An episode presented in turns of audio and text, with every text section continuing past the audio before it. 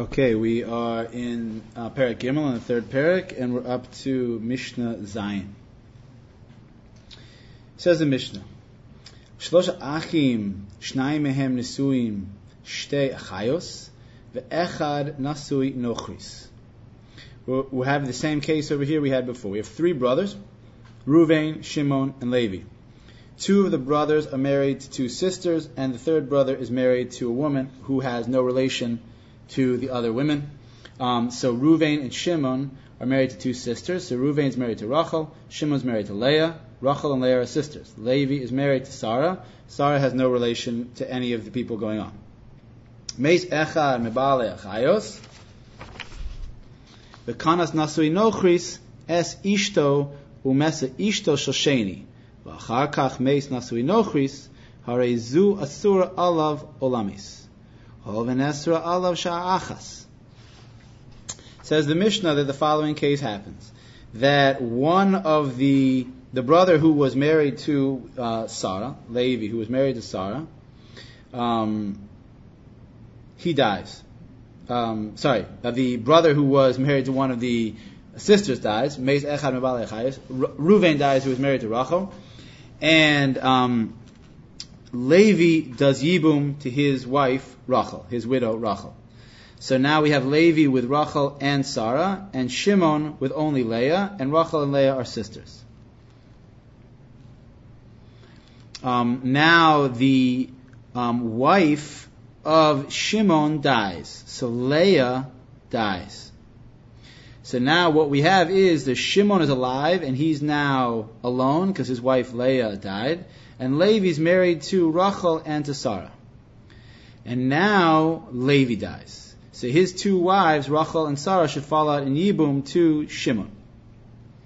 Um, says the Mishnah, though, that the woman Rachel is usher to Shimon. Since she was usher to him at one point in time, she remains always usher to him. Meaning, when Ruvain at the beginning of our story died, and Rachel fell out both to Shimon and to Levi, she couldn't fall out to Shimon, because at that point Shimon was married to Leah, and Leah was alive. Leah and Rachel are sisters. So she was usher to Shimon and Isser Erva, so there was no Yibum connection to Shimon. But there was to Levi, and Levi went and married her. But at that point in time, Rachel was usher to Shimon. So we see Rachel as if she's an Eshes Ach Sheyeshla Banim. I mean, we see her as the Isser Erva of his brother's wife, without a heter of Yibum.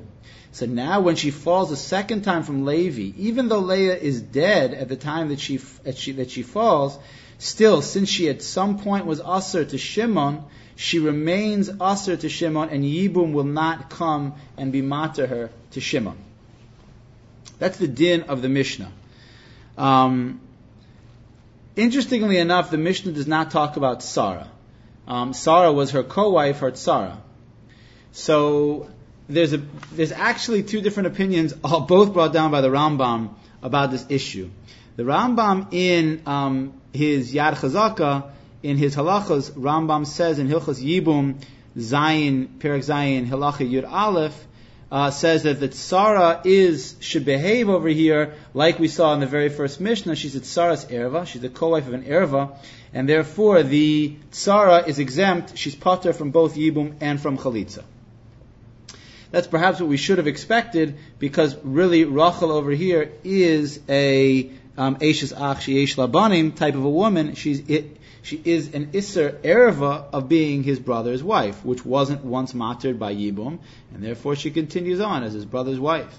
But the Rambam and Parasha Mishnayos says, um, and this is what the um, quotes, to quote you the, the language of the Bartanura, the Bartanura says V'tzarasa hanochris lo isparish dina. Umistabra decholetzes v'lo misyabemes. And he's echoing the Rambam in Parish Mishnayos. He says that the co-wife who was not related to anyone, Sarah in our case, um, the Mishnah doesn't explain exactly what should be the halacha for her, so he says over here, it sounds reasonable that she should be a choletzes for bemis.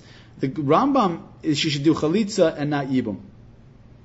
The Rambam in Parish Mishnayos actually goes so far as to say that this idea that, that Rachel is usher even when she falls a second time from Levi because she was also the first time when she fell from Ruvain, this halacha of um, of what the Mishnah calls uh, and Esra alav sha'achas, that she was also to him at some point previously in time, is only Durabana. Um, very, very difficult uh, Rambam to understand and a contradiction to what the Rambam says in Yad Chazaka.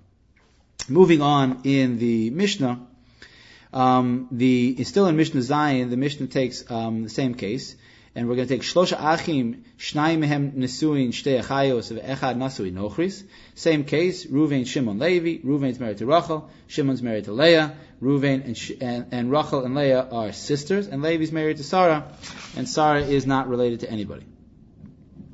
Girish Echad Mebali Achayos is Ishto. Umeis, Umeis Nasui Nochris. V'kansa Hamegaresh Umeis. Zuhi she'amru v'kulan she'mesu or nisgarshu tzarosehen mutaros. Um, so what happened over here was that before anybody dies, Ruvain is going to divorce his wife Rachel. Um, then after Ruvain divorces Rachel, so Rachel's out of the picture now, the guy Levi who's married to Sarah dies.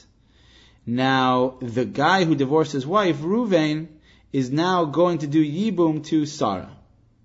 And then Ruvain is going to die. So now when Ruvain dies, he's no longer married to Rachel, he had divorced her a while ago, and he's only married to Sarah, who has no relation to Shimon's wife. So, um, so, so Shimon is allowed to do Yibum to Sarah even though she's falling from Ruvain, because that's what we saw in the very first Mishnah in the Masechta. That's what it means that any of these women, if the Ervas, the Arias women, if they died or were divorced before the husband died, before they fell out in Yibum, so um, the Tzara is mutter. She was never a co-wife with Rachel, and she wasn't a co-wife with Rachel with the Erva at the time of the Yibum of the falling. So therefore, she's mutter. Um, moving on into Mishnah Chet. It says Mishnah Chet, Vekulan shahayu behen kedushin or gerushin besafek, hari elu tsaros cholzos velo misyabmos. Um, the din in the Mishnah is that any of these Arias women that we saw in the first Mishnah in the Masechta, these 15 women who are going to be themselves pater from Yibum and Chalitza and also pater their Tzara, um, if the kiddushin or gerushin that they had on them was a safek, and we'll see what the case means in a second, um, so the tsara should actually do chalitza and not do yibum. Ketzad safek kiddushin. Um, what is the case of a safek kiddushin? Zarak la kiddushin, safek karov lo, safek karov la. We see that the case over here, um, the words actually say that he threw her her kiddushin, but it was a safek, it was a doubt whether it was closer to him or closer to her. The case really is that there's exactly eight amot in between him and her. Now the dalit amot, the four amot, which are, that's the area of space around a person which can acquire something for them. So it, was this fell exactly in the middle, and we don't know whether it was in her dalit amos, so she yes acquired it, or whether it remained in his dalit amos, and therefore she did not acquire it. So it's a safek whether she actually ever acquired, made the acquisition, and whether there was ever a kedushin, a betrothal that took place over here. So therefore, getting back to the din of the Mishnah, um, if that type of a woman, let's say, is married to Ruvain, two brothers, Ruvain and Shimon, and Ruvain is married to Rachel and Leah, and Rachel is an erva to Shimon, let's say it's his daughter, um, if the if the marriage between Ruvain and Rachel was a safek type of a marriage in this case, so the other wife of Ruvain, Leah, after Ruvain dies, should do chalitza. She shouldn't do yibum because there's, there's, there's, a side to say that she is a tsaras erva, she's the co-wife of an erva, but she should still do chalitza because there's a side to say that maybe she's not because maybe Ruvain and Rachel weren't actually married. So too, if Ruvain was married to Rachel and Leah, and Rachel was the erva to Shimon, and Ruvain divorced Rachel besafek, we'll see what that is.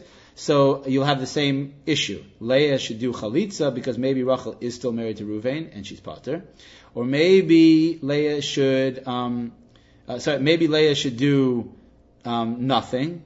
She, can't do yibum because maybe Rachel is still married to Ruvain and therefore she's the co-wife of an erva. Or maybe she should be doing, she has to do chalitza because maybe Rachel is actually divorced, and therefore Leah does have a good yibum situation.